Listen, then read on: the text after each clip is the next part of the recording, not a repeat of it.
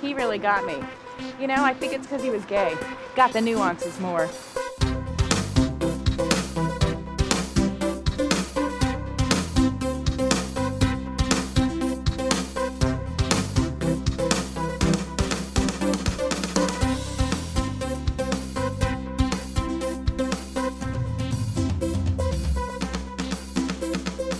Gotta get me a gay, Mickey. Gotta get a gay. Well, hello, and welcome to another episode of In the Details, a celebration of nuance where, not really each week, but eventually at some point in a week, I celebrate all of the acting choices, micro moments, and magic of the minutiae that make a scene great. My name is Colin Drucker, and your name refuses to quit being Barbara Bel Geddes. And this week uh, we have uh, we have a couple of fun things we're going to talk about. I mostly want to dive into, and it almost feels like old news, but who knows when you're listening to this. But I mostly want to dive into the Netflix movie Wine Country, which of course was directed by and starring Amy Poehler, and it's sort of a, a who's who of SNL alums. Rachel Dratch, Maya Rudolph, Anna Gasteyer. But in particular, I just really want to talk about one, maybe two scenes from Wine Country because uh, I don't know if this is necessarily spoiler alert. I think this is more of an Act One gun. Wine Country is not. It's not the movie it could have been, right? Let's just say that at the outset, and then we'll move on and we'll go back to it and we'll talk about it. But it could have been better. That being said, it has two. It has one brilliant moment and then one like, oh, that's great too moment. Anyway, that's wine country. First, though, I can't find like a contextual connection between these between wine country and and the first thing I want to talk about. And I don't think you need one. I just I don't think you're asking for one. So I'm not gonna I'm not gonna do that. But I want to talk about Midsommar, which of course it just came out uh, at the beginning of July. It's the writing and directorial follow up by Ari Aster to Hereditary. It's not I don't there's no like storyline or like world of Hereditary that connects to Midsommar, Or maybe there is. I don't know. There's definitely moments that are reminiscent of each other. There's certainly performances that are reminiscent of each other. So, um let's just get into it. Let's just I, I don't have I wish this was like a Midsommar episode. And while this is not, I know that my um my good friends at Gaylords of Darkness, Stacy and Anthony, have just put out their latest episode this week as I'm recording this, which I haven't even listened to yet, but I know it's about Midsommar and I know from from the social media that Anthony really enjoyed it. So my sense is that it is a it is a celebration of Midsommar And so, and I'm sure they go. It's like Suspiria. They they're gonna find all of the layers, all of the nuances, all of the all of the themes. They're so good at like dissecting all of that and still being weird and funny and bonkers. And so, if you are not I don't want to say a crossover, but maybe I was on their podcast once. But uh, if you're not a crossover listener of Gaylords of Darkness, you totally should go listen to them. I still think they're two of my favorite podcasters, and still consistently put out a really fun wackadoo show, even when they're like not even talking about anything. Like I, I think they might worry that people don't like that. I love it. I think it goes back to like you don't really listen for the content after a while. You listen to hear what these two people have to say. So anyway, but I'm sure you're listening to this for the content. So let me get to it. What I'm trying to say here is that I'm I'm not going to go deep into Midsommar, but just some like surface thoughts because it is much like Hereditary, there's so much going on in this movie. I, in some ways, I'd almost say that it's even more ambitious than Hereditary in terms of like the themes that it's exploring. Both movies are really a real study in grief, and I love that. I love that in these two movies, and I haven't of Ari Aster's movies. I've uh, obviously these are his, his only feature films, but he has a couple of short films that came out in the past 10, 15 years or so. I've only seen The Strange Thing About the Johnsons, which is on YouTube, I think, and it is it's yeah, it's pretty twisted. I think if you don't know anything about it, I would recommend just watching it, not knowing what you're getting into. Unless oh, I don't know. I feel like now you kind of got to like give people warnings. But if I give you a warning, then like you know what let's just let's just say this you're the regulator of your own experience if you think watching something is going to trigger something in you then just go read the wikipedia of it decide if you want to watch it and then watch it anyway and then if you are like yeah whatever um, show me, let me just see what it is, then just go watch it. The, the one thing I'll tell you, because I, I would not want you to walk into this trap, um, no animals are harmed in the strange thing about the Johnsons. There's no dead dogs, there's none of that. There is some violence, I'll, I'll tell you that. So, anyway, let's move on. Uh, I I appreciate in his first two feature films how he is exploring grief in the world of a horror movie and in some ways it's a horror movie in the world of grief right? Like i think hereditary in some ways i think almost the, his intention in the beginning was hereditary to really be this like family drama. And that's certainly how it feels right? Like the first 45 minutes are like the most unbearable family drama you know it, it, i'm done. Like at that point my goose is cooked I finally finished a second viewing of Hereditary like the past month or so. And once Ann Dowd shows up and like once stuff starts getting spooky, it at least moves away from Toni Collette like sobbing, "Oh God, it hurts. This is gonna kill me" on the bedroom floor after finding her daughter's decapitated body in the back seat of her car. You know, like at least it's not that. I, now that if you haven't seen Hereditary, I mean, that is obviously a huge spoiler, but like at this point, folks, come on. I I totally recommend it after watching it a second time. I totally still recommend seeing this movie for as dark it as it is because obviously because of Toni Collette. I mean, first and foremost, like let's just let's just say that that she has obviously some great scenes. The I'm your mother scene, the bedroom floor scene, but I really forgot how she she is acting so hard in this entire movie. She's acting in every scene. And I mean like acting with a capital A. And I don't mean over the top. I mean like right to the edge. And the more that it goes on, the more that you kind of like appreciate why you, it, it adds something to the overall movie that she is she is becoming so unhinged. And yet it's not for as big as she's being, I don't feel like the un- the unhingedness is being played up too much. Does that make sense? Where she, Toni Collette is finding the levels that keep it in the in reality, but we're watching this this character, this woman, just eh, come apart at every seam possible. And I think that balance, that's what's so impressive about Toni Collette, is that she she manages to hold water in her palm. You know what I mean? Like she manages to to maintain structure and maintain control over this totally wackadoo performance.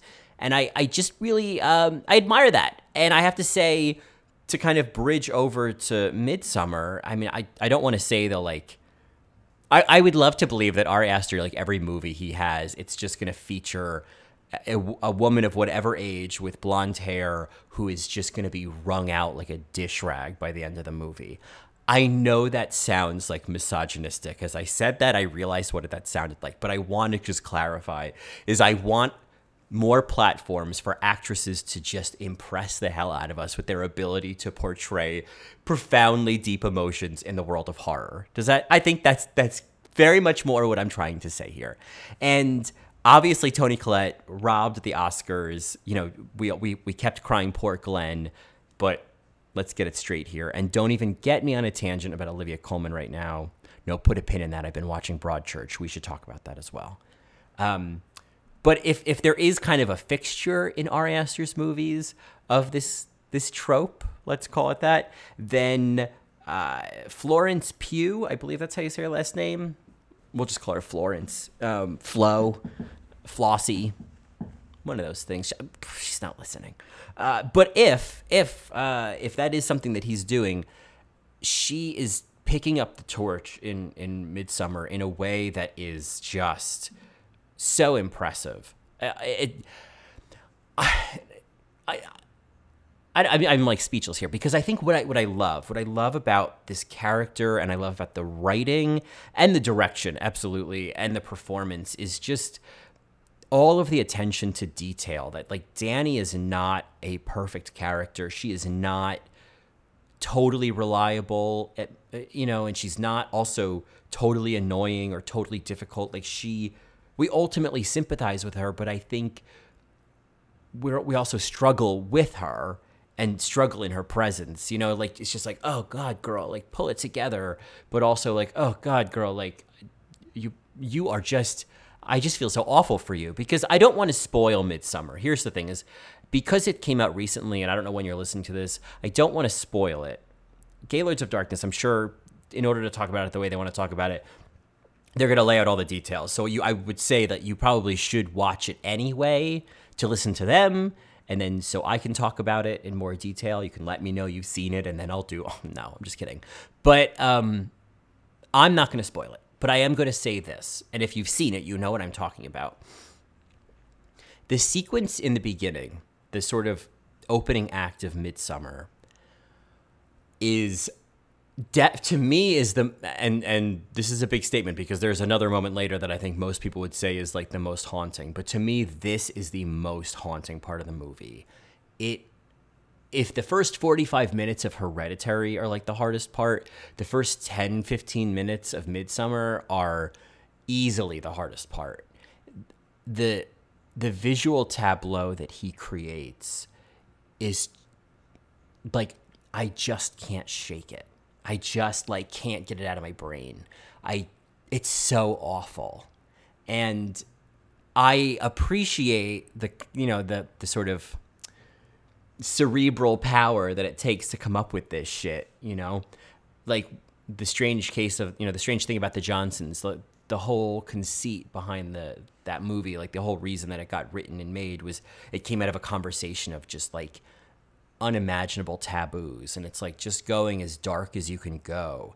And I get that. I think that's really interesting. I don't love when that involves like extensive violence, though it kind of seems like one begets the other in most cases, but I appreciate kind of going to those places of like if we could just be objective and look at these as storyline threads, what would be the most like fucked up story we could tell? And well, that also sounds kind of fucked up of me to say. I think that it really just comes from being interesting, telling like when you when you when you go there, when you tell those stories, I think there's truths that come out. I think there's versions of of of a story we've seen before that come out. And I think in the case of Midsommar, by setting up such a god awful set piece in the beginning, the foundation that it gives Danny for the rest of the movie, like we feel what she's feeling because we have had her we've had her darkness rubbed in our faces, you know? And so her grief, her continued grief throughout this movie is it all always makes sense, you know, like the weight of it never leaves us either. And that's to say that also that her performance of grief, there's so many I, I so want a supercut in Midsommar of how many times Florence Pugh like walked away, you know, kind of trying to stop her face from breaking in like a full a full tilt sob, you know, or just how many moments she her the, the anguish kind of just like spread across her face like a rash. Like it just so many times she gets a similar like painful to listen to and watch crying scene as Toni Collette has in Hereditary. It's it almost feels like a nod to it you know and so there's that. We definitely get a lot of we get a lot of crying, and yeah, I mean, I'm I'm I'm just thinking I'm. we shouldn't compare, but I who who goes through the ringer more is the question I'm trying to get to. And if you've seen both Hereditary and Midsommar, this is what I want to know. And you can tweet me at Colin Drucker. You can email me at inthedetailspod at gmail.com. I want to know if this trope of putting his lead actresses through the ringer, this this Lars von Trierian trope of his, is in fact, you know, checking out, who do you think got wrung out more, Toni Collette or Florence Pugh? My, I'm thinking it might be Toni Collette, but I don't know. I don't know. I think you know it, it's just it's just comparing two different apples with awful worms in them, you know. But curious your thoughts. Overall, though, and maybe the reason why I'm leaning towards Toni Collette is that Midsommar is not as dark of a movie, literally and thematically, or or um, not thematically, but the tonally. It's it definitely plays like a dark comedy. That was like of the few things I knew about it before seeing it. I had seen Ari Aster saying, uh, you know, sort of wanting people to, to think of this movie as a black comedy, and I guess I'm kind of glad I knew that because I think I would have been really thrown off, especially after how dark the opening is, to see kind of how many comedic beats are played in the rest of the movie. But uh, it, it it works. It totally works. I'm not a big fan of the uh, comedy horror mix. I just when someone says, "Oh, it's a horror comedy," I'm like, "Oh god, oh god, here we go." You know, it's just gonna be like a smart talking zombie. You know what I mean? Or it's just gonna be like some Shaun of the Dead wannabe filmed on someone's camcorder. We still using camcorders? You know what I mean? I just horror comedy, it's kind of like when someone says, "Oh, do you want to come see my improv show?" You're you're you're rolling a big old dice, girl. Like it could be good, but it probably won't be. So that's kind of um, my feeling on horror comedies, comedy horror, whatever. So anyway, I appreciated kind of the the the lightening of tone, and I think it worked because it created this real contrast for when things got really fucked up and got really dark. There is one sequence, which if you've seen it, you know exactly what I'm talking about, that is uh, extremely violent, and I I watched through my hands. Very very graphic, I should say, just very very graphic. Not yeah, violent isn't the word, right? I think that's certainly the point that they're trying to make in the movie too. But I think it's kind of fair to say that it's not violent; it's graphic. Well, there's that part. But is you know, you know what I mean? Like is it There's another question for you. If you've seen Midsommar, is that moment violent or just graphic? I don't know. I'm just posing these questions, thought starters. I just love to hear from you guys. So, um, not in a lonely way, just like a, oh, yeah, what do you think? So, other, I guess the only, the only other thing I'll say about Midsommar and then let's move on, um, because again, Gaylords of Darkness will, will cover the, the nuances, is what I I want to see it again, of course, but I think there's a part of me that uh, there's a part of me that kind of wishes that things went a little more bonkers in Midsommar. I think in comparison, the last like 10 minutes of Hereditary are fucking bonkers. And I kind of forgot that the first time from the first time I saw it, partially because through most of the second half of the movie, I had to pee so bad. So by the end, I was like, oh my God, just go in the treehouse and find out what's going on, you know? And so now I really watched it and appreciated it. And oh God, oh God, it's such a. I don't. It, there's flaws to it, right? Like there's there's definitely a lot of kind of quickly wrapping up with a bit of a monologue and that kind of happens in Midsommar too. You get a lot of explanation towards the end of what they couldn't really just like show and embed into the movie. It's fine. Whatever. Rosemary's baby did the same thing. I'm not furious at it. But i think what i like about that bonkers 10 minutes of, of hereditary at the end is at that point you're so wrung out that you basically are Toni Collette just like floating up in you know out of the house. You know what I mean? Like you're just up there at the roof with the with the piano wire. You know what I mean? Like you're just you're just a, a, a bag in the in the wind by that point in the movie. And so then it all just goes off the rails. And I just think it's a it's such a delirious experience. And I I don't know. I appreciated I appreciated the effect of that watching that again. I kind of wish things things got a little wackadoo in Midsommar. There's certainly a um, bit of a ritual that happens, which again, oh my god, there's so many. There's you can see all of Ari Aster's references, and here, I mean, there's a there's definitely almost like a Rosemary's Baby moment, you know, vibe to all of this. This one moment that yeah gets a little bonkers, and it sets off Danny's character to have you know, another one of these profoundly emotional scenes that then turns into, and if you've seen again, if you've seen the movie, you know what I'm talking about, but it becomes this like community grieving moment. And it's so cool. And I I love I love the the the concept of grief being a shared experience. And I think the moral of the story to me, like what I took away from Midsommar was that trying to navigate or trying to deal with your demons on your own will could lead to one god awful just you know result. But even though it's totally unorthodox and not conventional and kind of fucked up in some ways in certain contexts, the the way that this community deals with grief or the way a community can deal with grief and can navigate grief with you is it's transformative you know to have rituals around grief to have rituals around around everything i don't know like i just i, I really appreciated all of that and so while all that was great like seeing all of that and, and getting kind of all of that out of what had happened, I guess I just wish that it still all went to a 27, just a little bit more.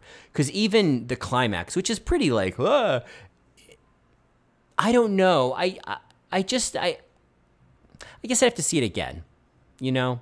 But I guess what can I say? I love a Texas Chainsaw Massacre. I love a movie that just ends in chaos, you know? I love the end of Carrie. It's just chaos. So I just wanted a little more chaos in this movie. Also, like, not for nothing, but there's definitely that feeling of like, I would have left this place a long time ago. It was possible. Someone could take you to the train or whatever. I would have just left. But that's just me. To be honest, I probably wouldn't have gone in the first place because I'd be very nervous about what the bathroom situation is. I do not need to navigate that. Anyway, those are my overall thoughts on Midsommar. I totally recommend seeing it. It's a long movie, but I have to say, like, that's not that that's like saying, oh, there's subtitles. It's like, come on. It's kind of like Suspiria. Suspiria is a long movie, and I think that the length contributes to the experience. I think you're you're in it for the long haul. Let's shift gears. No connection whatsoever, as I said, to what, as I also said before, is not a great movie, but has some great elements, and that's, of course, Wine Country. So, Wine Country was directed by Amy Poehler, and it was co-written by Emily Spivey, who plays, who's in the movie as well. I can't remember her name. I have IMDb open because I'm trying to like not just sit here and go, "Oh, who was that? What was her name?" Like I can look it up. I have everything in front of me. Anyway, she plays Jenny, who I, I loved. It's actually funny because she she her character had like the same thing of like, oh my god, using other people's bathrooms. Like she was very reticent about going to this like foreign house. Anyway, uh, so and it's the, the, cast itself is just like a host of of, of funny funny women. There's Rachel Dratch, Anna Gasteyer, Maya Rudolph, Paula Pell, who's just like if you don't know who Paula Pell is, like she's. I mostly knew her. I think I'd mostly seen her as Pete's wife in Thirty Rock which is a very small role that only shows up in sh- certain scenes. I think she I think she's written and directed episodes as well. Like she's very much been behind the scenes with SNL and 30 Rock. She is so fucking funny. I uh, I she is to me like this is who I want to see as like a celebrity in Hollywood is Paul Pell. That, that's my. It sounds like I'm. It sounds like I'm talking about a man named Paul Lapel, but it's Paula Pell. Gotta get it right. Uh, of course, Tina Fey is in it in kind of a weird role. So is uh, oh, what's her name? Cherry Jones is in it, and I kind of feel like Cherry Jones should have been playing Tina Fey's role. Tina Fey plays the kind of butch owner of the house who you know checks in on them and has some meaningful moments. And just kind of a weirdo. It, it's a it's a weird role. It's a weird role, and I kind of think Cherry Jones should have done it, and someone else should have played Lady Sunshine, the tarot card reader.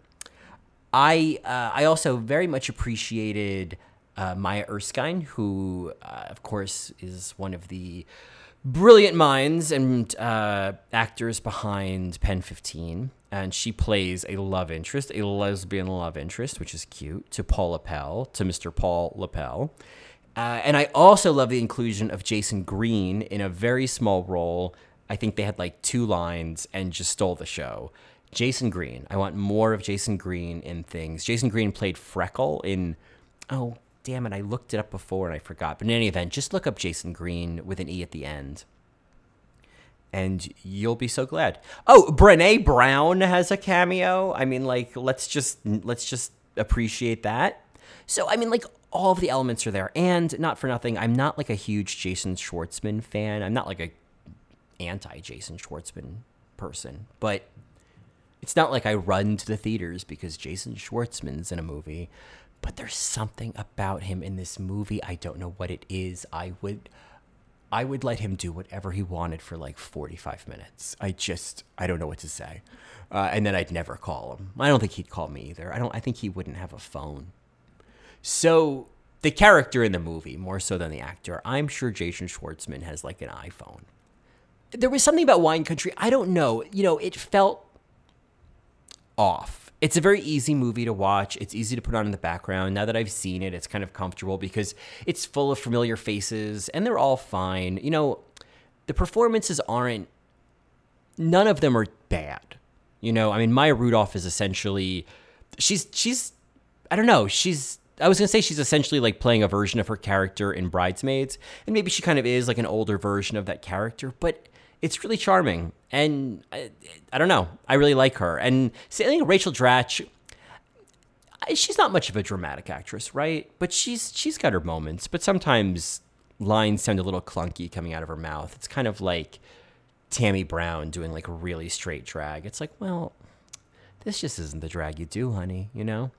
And uh, you know, Paula Pell's great. Emily Spivey's pretty good. Like, you know, that's so mean. Everyone's great. She's pretty good. No, she's great. I don't want to shit on the movie. I just think that the script is a little clunky. There's a lot of kind of clunky exposition at the beginning. Some of the conflicts feel sort of interesting but shoehorned in for the purpose of, of showing women having a specific conflict. You know, I think there's it doesn't it just doesn't flow in it, it feels like a lot more like there's these these beats that it's trying to hit and it's hitting them really hard and not always square on. Now, I'd love to just keep shitting on this movie that's basically, you know, made by women, you know, almost ex- not exclusively, but like quite a fair bit. I want to be supportive of that. I want to be supportive of, of the, all of these actresses. But I just, I think that, I don't know, it just missed the mark for me, except for one scene and then maybe one other. So let's just say this. My opinion is that Amy Poehler is the best actress in this movie and I think of kind of like that generation of Saturday Night, Saturday Night Live women. She is one of the best actresses, and it's kind of a surprise in a way because I think that Molly Shannon's really great. Uh, that movie, Other People, so so good. Totally recommend it. I think that Kristen Wiig is great. Like I think she's kind of like holy shit. Uh, I'd love to see Kristen Wiig win an Oscar one day. You know, I think that'd be really interesting.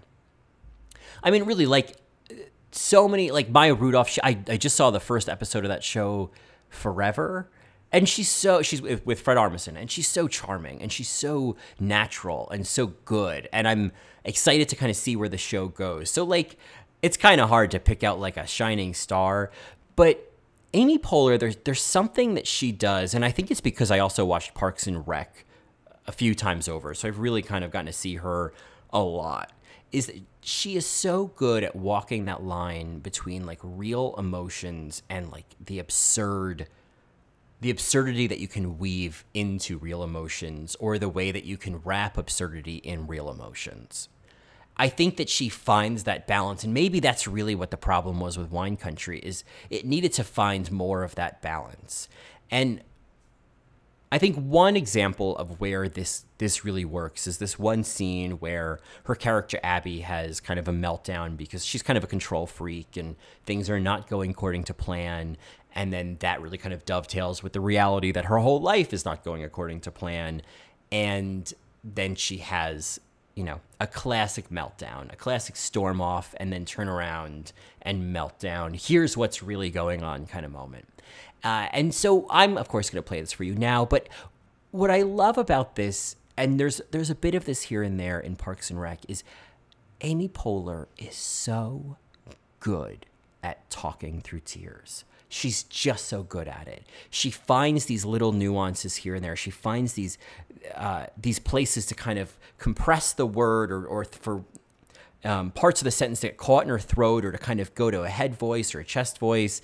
I, she finds these interesting levels where it's like Meryl does this, where th- there's this like, it's not just now I have saline running down my cheeks and I'm kind of, you know, garbling my voice like this. Like she's not performing crying. She's really fucking doing it.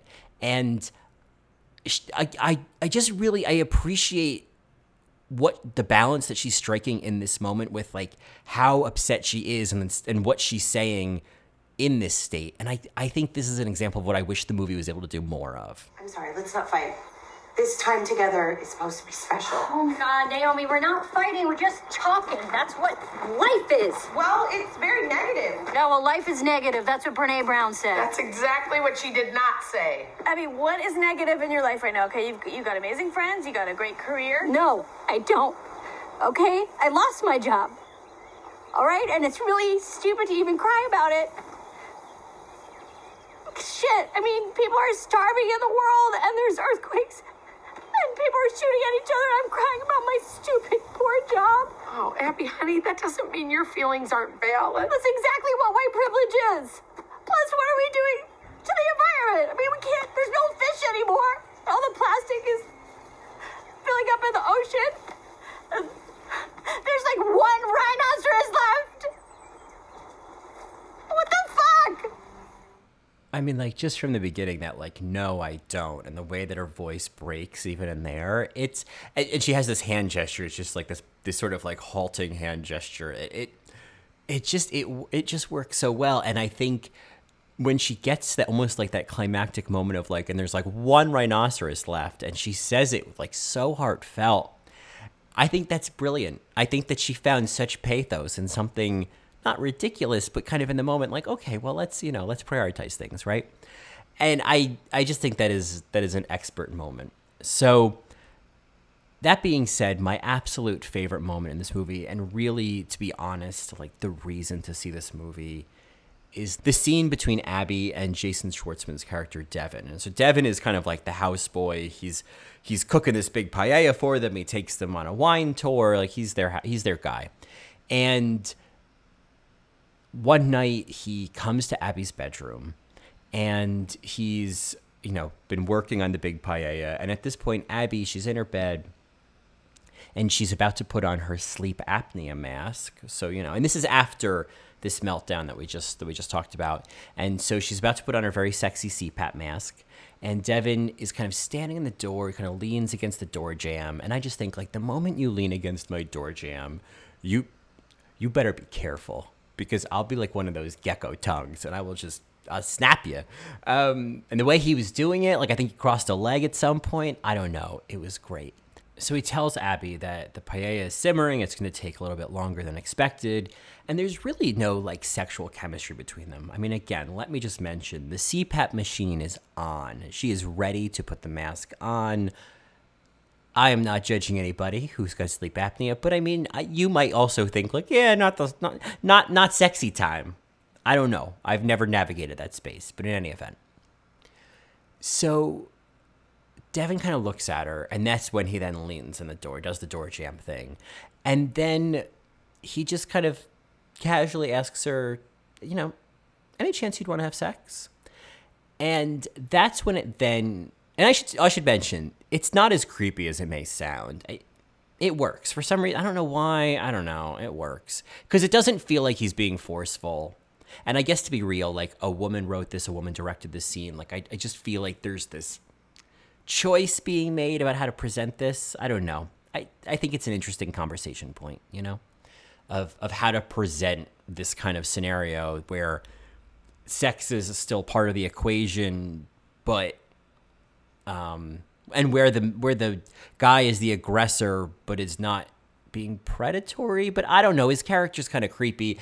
And that's kind of the idea. He's kind of a weird guy but i think i think the, the idea here what they're really exploring is like like no i think nobody has asked her that question if ever it has been a while at the very least. You know what i mean? I think that's what's really happening here. And the shot cuts back to her and it's this kind of it's just really you know, I wish I knew how to describe these in a technical way, but maybe you don't know like those technical terms. So it's probably better that I just talk about it this way. But we really are just seeing her face in like half the frame and she's and she's not staring right into the camera. It, it, it's sort of like she's she's staring at him as if she has just gotten a couple shots of Novocaine in her mouth. And it's like her lip is almost her mouth is almost hanging open just slightly to one side in this kind of like uh kind of way and she's just got this like dead look in her eye, just staring at him, and she's just staring, and it's so. It reminds me of Nicole Kidman in Birth, which I talked about in the very first episode of In the Details, where there's that slow like zoom in and just focus on her processing what's just happened before that moment with the with the kid saying that he's her reincarnated dead husband. And again with that scene and with this there isn't a whole hell of a lot actually happening. There isn't this like complex Toni Collette, Florence Pugh, you know, face journey happening. It's all of these little shifts. And so because so little is happening, but we're spending so much time in this like there's there's like definitely an emotional state on her face, right? We're spending concentrated time with this state. She's not acting away from it. The, the story isn't moving past how long this might take her to process. She blinks in total twice in all of this, and it's because it, the shot is cut. It cuts back to Devin at one point. So there's this first chunk. You get you get one blink, and because there's so little that happens, that blink feels so significant. And so then it cuts back to him, and oh, this is when he like, like looks like sort of is like looking at a hangnail on his nail, or like a, or he like bites his fingernail a little bit, and it's just like I don't know what to tell you. I don't know what to tell you. It's just a really sexy gesture, and then it cuts back to her, and she's still just has this look that I think is it's this mix of being dumbfounded and being kind of like translating translating not only what somebody's asked her but what it would mean how long it's been since she's had sex what it would feel like to get that kind of like i don't know that that pleasure in her life. Like this is someone who has seen all of these sources of pleasure and joy kind of evade her and who's tried to control where her pleasure is going to come from and where other people's pleasure is going to come from and she's scheduled it down to the minute. And now there's this surprise offer for sex this surprise opportunity that she didn't plan for. And i think it's also like she's lost her job. She her life feels like it's swerved into a ditch. And this might not be the kind of guy that she'd sleep with in any other time in her life and maybe ever again but I don't know. I understand that idea of like, you know what, right now, I think this is exactly what I need. I don't know. I don't think there's anything wrong with that. And so she blinks again. And then after that blink, I think that's because again, at this point, this is I, this whole face journey. I mean, this is like I don't want to say a minute. That's like 30 seconds or something, but it's long. Like you definitely feel that we are we are spending time in this moment. It is a featured moment. And after that second blink, the, the fact that it continues even longer, that's where I'm like, ooh, now you've crossed into some fucking territory. Like when when a when a shot is held at a certain point where all of a sudden you notice it. I think it's kind of like weightlifting where you're doing 10 reps, but it's the last two that really hurt. That's really where I don't know if I could do these last two. That's where you do all the work. And I think this scene, it's similar where when after that second blink, then it's like, oh my God, it's still going on. And then there's then there's the blink and there's like a blink and nod that breaks it and she says fine uh, fine like it's just like okay, sure. Like as if someone had asked her, "Do you want fries with that?" And it just took her a really long time to get there.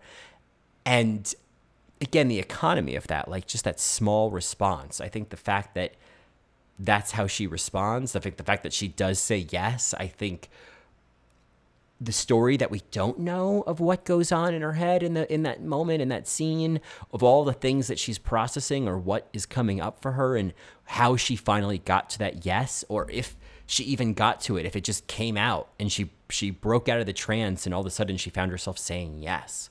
Like i i, I appreciated in this otherwise light but with some you know heavier themes but mostly like you know uh you know get together with your friends and drink wine and watch this movie about a bunch of friends who get together and drink wine. You know what i'm saying? That kind of movie.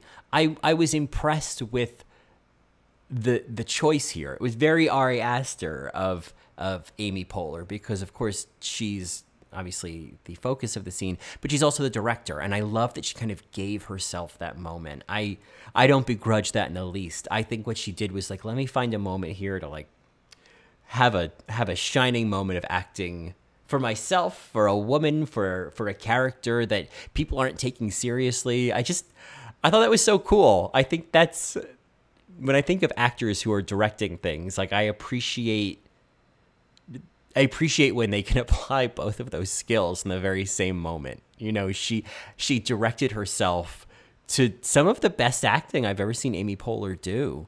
I've never seen her I've never seen her pull this out. I've never seen her get this real and this raw in a way. And I it just made me really excited about the possibility of her doing some of what Kristen Wiig's done of choosing these dramatic roles and and sort of mining those nuances and because I think that she's fully capable of it. I think that she could do it's like Lisa Kudrow. I think that she can she can do comedy and she can do drama with equal like equal talent because I think she just has a sense of timing and she has an ear for how things should sound and I think there's a naturalism about her and I think that it's also like I'd like to believe that understanding one imbues you with a deeper understanding of the other. For example, like I the Robin Williams, you know, example I think is you know is kind of where I'm going. Is like Robin Williams was so fucking funny, but I think the same source that he pulled all of that all of that brilliance from in comedy, he was pulling all of that brilliance from in drama as well. Where it was I don't know what it was. It just for some reason it felt like the fact that he knew how to make something so fucking funny seemed to inform his ability to make something so fucking sad. Uh, you know, and some people would say that really it was just a reflection of his own internal pain, and that's a whole tangent. But, you know, that's real too. But I, I think that that's always exciting to see a comedic performer be dramatic in a way that doesn't feel ridiculous. And I think that Amy Poehler completely accomplishes that in this moment in Wine Country and in some great moments in Parks and Rec. You know, there's I, I what I can the, immediately off the bat what I can think of, which is similar to that talking through tears moment before, is when Ben proposes to her in season whatever, and then she has that moment of like I need to take this in, and she's and she's playing that same fine line of of playing real emotions in this kind of absurd moment. Hey. Hey. I didn't know you were coming back here. Oh. What are you doing? Oh my god, what are you doing? I'm thinking about my future. I am deeply, ridiculously in love with you. And above everything else, I just, I, I want to be with you forever. So, Leslie, nope. Will Wait, wait. Okay? Okay. Just, I need to remember this. Sure. Give me a second. Okay. Leslie, no, no. no, no, no, no. Hold on. Just, I need another second, please. I need to remember every little thing about how perfect my life is right now. At this exact moment. Okay.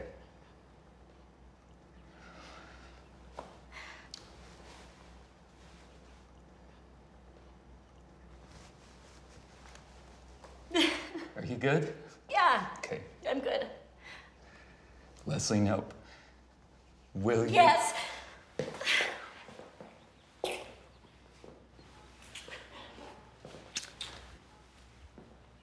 Marry me? Oh, yeah. Okay, good. to me, like if maybe the theme of this episode is tropes, and Ari Aster likes to show, you know, uh, the the the extent of grief, and Amy Poehler likes to find this the balance between absurd and and painfully real. I don't know. That's that's how I'm going to connect these two here, and you know, hopefully that knot will last. Anyway, I think that is pretty much everything I have to say this week. I oh my god, I have so many things I want to talk about. There's a scene from Fosse Verdon that I really want to talk about. There's a scene from The Comeback, which I guess would be a continuation of Cherishing Valerie that I've been meaning to do forever. There, I want to talk about Big Little Lies. There's a certain performance in that that I'm really loving, and it might not be the one you're thinking of. Uh, I definitely want to finally talk about Louise Lasser in, Blo- in Blood Rage, uh, which I mentioned probably yonks ago, so you may not have heard me talk about this before. But oh my god, that movie!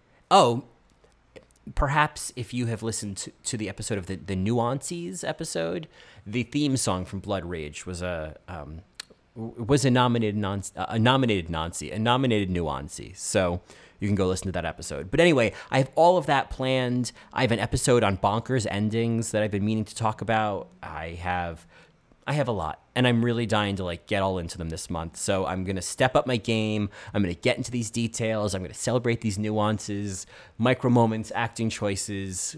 You know what I'm talking about. And I want to hear what you have to say. I want to hear what you want to hear me dive into other than these things. I want to hear your thoughts on Midsommar. I want to hear your thoughts on Wine Country. I want to hear your thoughts on Amy Poehler. I just want to hear your thoughts.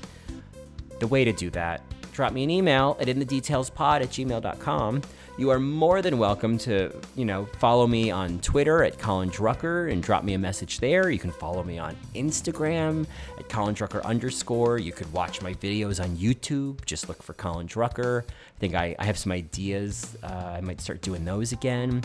So I'm kind of, you know, pumping out the content or at least trying to.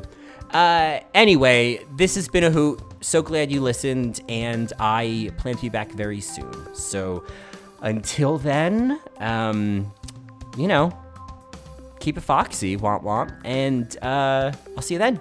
All right, bye.